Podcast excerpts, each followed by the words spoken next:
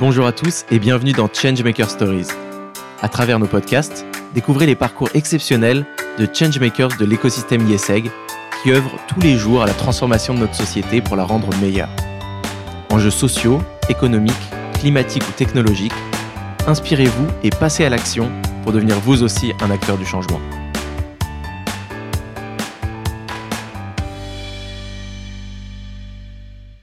Alors, euh, Élise Thibault-Gondré, qui est diplômée du programme Grande École de l'IESEG en 2016, elle a fondé la startup Day One. C'est une plateforme qui permet aux collaborateurs d'une entreprise de réaliser des missions pour des associations sur leur temps de travail. C'est aujourd'hui une équipe de 13 employés, associés, alternants, qui, travaillent sur le développement de cette solution au sein de l'incubateur de l'IESEG. Pour commencer, Élise, euh, est-ce que tu peux nous parler un peu de ton parcours et de ce qui t'a poussé à entreprendre? Avec grand plaisir. Alors, moi, quand j'ai fini l'IESEG, euh, je me prédestinais pas du tout à entreprendre. Euh, j'ai commencé dans la finance, donc j'avais fait un master finance à l'IESEG à Lille et euh, j'ai commencé chez Deloitte au Luxembourg en audit de fonds d'investissement et assez rapidement je me suis posé la question du sens au travail.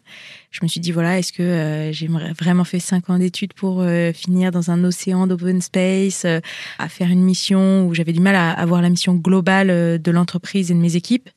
Et donc, euh, j'ai décidé, suite à ça, donc c'était mon premier stage de six mois, je devais en refaire derrière ça, j'ai décidé de, ne pas faire de stage en finance et de partir au Népal, faire de la réinsertion sociale d'enfants des rues à Katmandou. Euh, c'était en 2015, donc c'est euh, l'année où il y a eu un, séisme assez fort qui a fait plusieurs milliers de morts malheureusement. Et, et de ça, ma mission volontaire s'est transformée en mission humanitaire. Ça a duré euh, quelques mois au lieu de durer euh, six mois au total parce que j'étais rapatriée.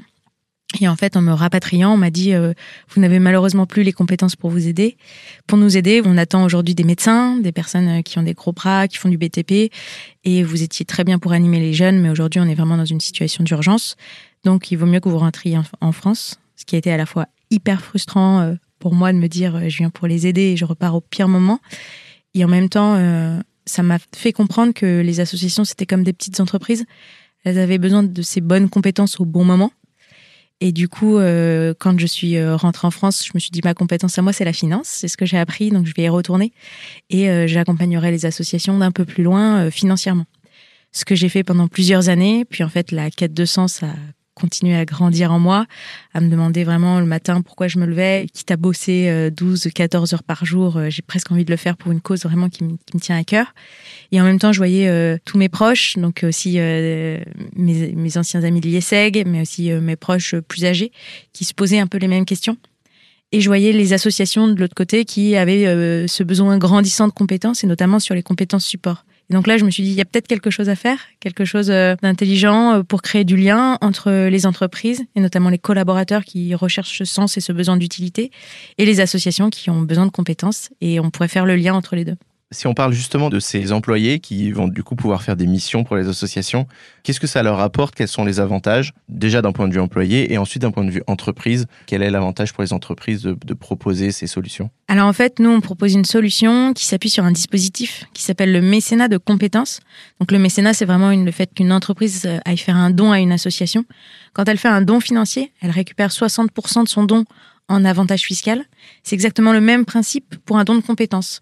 Quand elle va prêter un collaborateur à une association, elle va récupérer 60% du salaire brut chargé du collaborateur en avantage fiscal. Donc, si jamais elle envoie le collaborateur pour une mission longue, notamment on a tout un programme pour les personnes en fin de carrière, donc en pré-retraite, ou les personnes qui sont en intercontrat, donc euh, qui sont en attente entre deux missions, dans les entreprises de conseil ou de services numériques.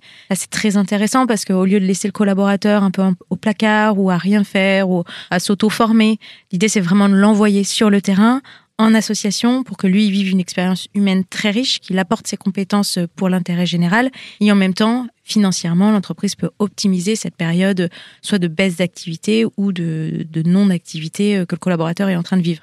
Et pour euh, de façon générale, on a surtout notre solution de plateforme du coup qui fait partir tous les collaborateurs, que ce soit sur une demi-journée, un jour, deux jours, où ils peuvent choisir leur mission en toute autonomie pour aller aider une association.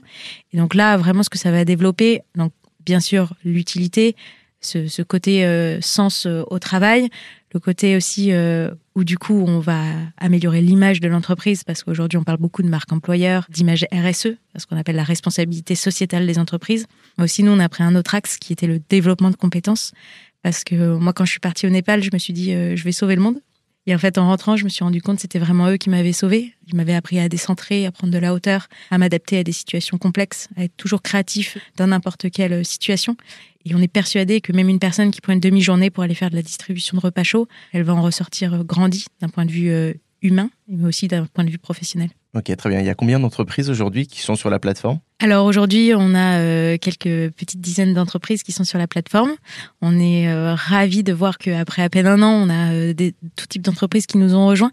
On a aussi bien des, des jeunes startups qui commencent à avoir 50, 100 collaborateurs et qui cherchent à les fidéliser et à leur montrer et à vraiment à concrétiser leurs valeurs. Parce qu'on sait que quand on est une startup et qu'on est en croissance, euh, on a envie de minimiser euh, le turnover et, de maximiser la fidélité. Et aussi, on a des entreprises plus traditionnelles. On a par exemple Segos, qui est euh, le leader de la formation professionnelle, où ils sont 400. On travaille aussi avec l'URSAF, qui ont donné trois jours à, à tous leurs collaborateurs pour s'engager pour l'intérêt général et pour que leurs collaborateurs fassent des missions. Super. Si on parle un peu de SS, parce que dans le paysage des entreprises, il y a les entreprises classiques qui ont une utilité sociale plus ou moins importantes. Et il y a les ESS, donc entreprises sociales et solidaires.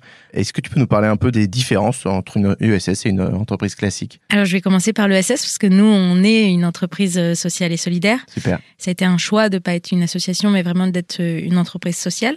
Je dirais que la différence, c'est que peut-être l'ESS, elle porte dans son objet social non pas une mission capitalistique, mais une mission d'impact. C'est notre travail de tous les jours. Alors que euh, une entreprise peut-être plus traditionnelle, elle va porter une mission euh, capitalistique dans un premier temps, et après, elle va essayer de trouver, surtout aujourd'hui, sa raison d'être et sa mission sociétale. Et ça va plus être encore aujourd'hui, et, euh, et j'espère qu'à terme, la différence va vraiment disparaître entre les deux, c'est qu'aujourd'hui, l'entreprise traditionnelle, elle va vraiment avoir une mission sociétale qu'elle va mettre en place avec des actions à côté, puis elle va repenser son business pour aujourd'hui inclure notamment tous les indicateurs environnementaux et climatiques et sociétaux, alors qu'une ESS, quand elle se crée, elle a déjà cette mission-là, elle a déjà cet objectif euh, sociétal. Et d'ailleurs, par contre, elle, elle va le compter et euh, ce qui est le plus compliqué, je dirais, pour une ESS, c'est quand on parle de fameux indicateurs d'impact. Parce que typiquement, nous, nos indicateurs d'impact, ça va pas être simplement de dire combien de personnes on envoie en association. Parce que là, en fait, nous, c'est notre indicateur de performance, vu que notre performance est directement liée à notre impact. Donc, on a vraiment dû repenser et vraiment réfléchir, de se dire, notre impact, c'est quoi? C'est non pas le nombre de personnes peut-être qui va partir en association, mais le nombre de personnes qui va mettre grâce à nous, un premier pied dans l'associatif, parce qu'on aura rendu la plateforme à la fois intuitive, ludique et qui donne envie de, s'engager. En effet, j'imagine qu'avec ton équipe, vous parlez de cet impact, vous essayez de l'évaluer, etc. Je pense que vous parlez aussi d'objectifs, de chiffre d'affaires, de revenus. Comment on fait pour concilier le social et le business, surtout dans un milieu euh, start-up où on cherche en général des croissances à deux ou trois chiffres? Qu'est-ce que tu peux nous dire là-dessus? Euh, Alors c'est une super question. Euh, justement, nous, euh, comme on a décidé de pas être une association, enfin c'était vraiment quelque chose qui était dans nos gènes. Moi, je suis issue du monde de la finance, donc pour moi, la, rentabilité, c'est aussi la liberté d'une organisation de pouvoir se dire qu'elle est capable de s'autofinancer. Et on est parti aussi d'une phrase de Mohamed Younous qui dit que le business sans le social, c'est de l'anarchie, mais le social sans le business, c'est de l'utopie. Donc nous, on avait vraiment envie de trouver le juste milieu qui soit à la fois 100% sociétal et en même temps euh, autonome financièrement. Du coup, oui, euh, c'est sûr que c'est dans notre ligne de mire.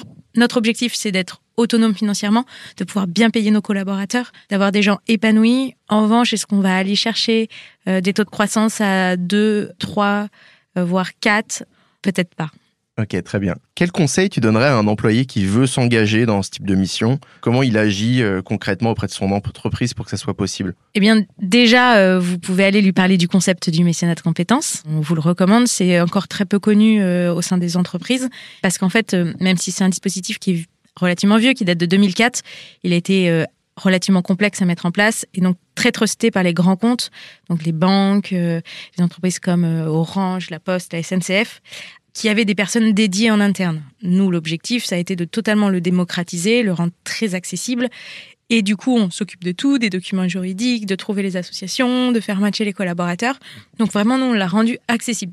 Maintenant que c'est accessible, il faut en parler, il faut le démocratiser, il faut aller voir euh, vos RH et dire voilà, moi j'aimerais faire du mécénat de compétences, soit quelques jours dans l'année, soit parce que ben j'ai un creux d'activité qui se profile ou je suis en fin de carrière, ou alors j'aimerais qu'on le fasse pour notre team building au lieu d'aller euh, faire du laser game, qu'on a aidé tous ensemble euh, une association. Donc ça c'est possible. Et bien sûr vous pouvez leur leur parler de Day One. Après si votre entreprise ne veut pas du tout en entendre parler, n'est pas du tout ouverte aux enjeux sociétaux, ben vous savez quoi faire.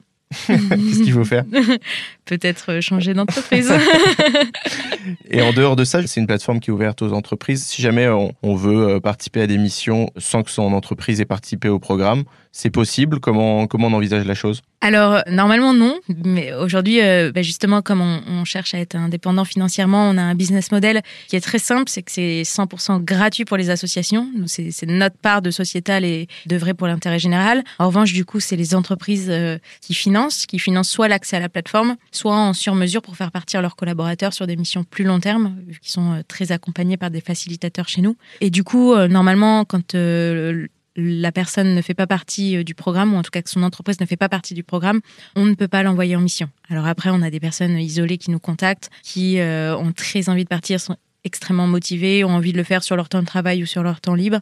Et donc, oui, on leur trouve une mission avec grand plaisir. Vous pouvez nous contacter mais ce n'est pas notre business principal. Super. J'imagine que les collaborateurs de Day One participent aussi et ils ont leur, leur mission en association. Exactement. Euh, nous, on a donné un jour par mois à tous nos collaborateurs pour faire des actions euh, solidaires. Donc, ils ont 12 jours dans l'année. Soit ils peuvent prendre 12 jours d'affilée pour faire une grande mission, notamment de compétences. Nous, on les pousse vraiment à aller euh, donner leurs compétences commerciales, marketing à des associations parce que c'est vraiment ce qui va les faire grandir. Après, ils sont aussi très friands d'aller faire des, des missions en équipe, d'aller distribuer des repas, d'aller accompagner des personnes isolées. C'est aussi un bon moment pour eux de cohésion d'équipe. Et en tout cas, on ne regrette pas d'avoir fait ce choix parce qu'on voit euh, beaucoup plus d'implication de leur part. On sent qu'ils sont euh, très alignés avec nos valeurs euh, et, on espère que ça va les motiver pendant longtemps. Super, merci beaucoup Elise. Merci beaucoup Jérémy. Merci d'avoir partagé avec nous ce moment. Nous espérons que cet épisode vous aura inspiré et pourquoi pas poussé à changer les choses à votre échelle. Changemaker Stories vous donne rendez-vous deux fois par mois, en français chaque début de mois et en anglais en milieu de mois. Alors restez connectés et abonnez-vous à notre chaîne. Changemaker Stories est un podcast YesEg School of Management et YesEg Network, produit par Echoes Studio.